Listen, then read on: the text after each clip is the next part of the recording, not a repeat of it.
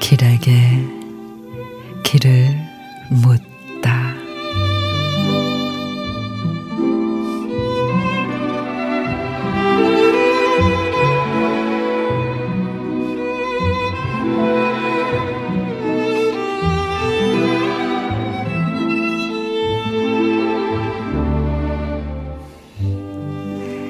하늘이 무너질 것 같이 절망하는 사람보다 어깨 들썩이며 눈물 흘리고 나서 희망을 말하는 사람이 참 좋습니다.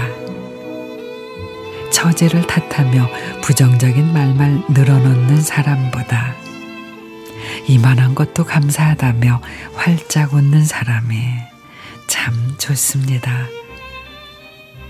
헐뜯고 흉보는 사람보다 뒤에서 칭찬하고 장점을 말하며 믿음을 주는 사람이 참 좋습니다. 뻔한 말, 말이라도 처음 듣는 것처럼 맞장구를 치고 열심히 듣는 사람이 참 좋습니다. 그렇습니다.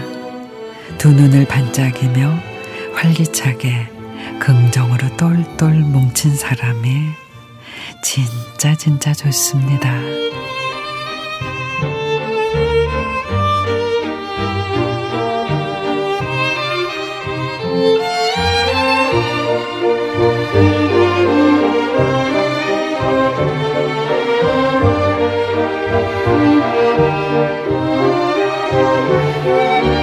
조미하 작가의 이런 사람 참 좋아요.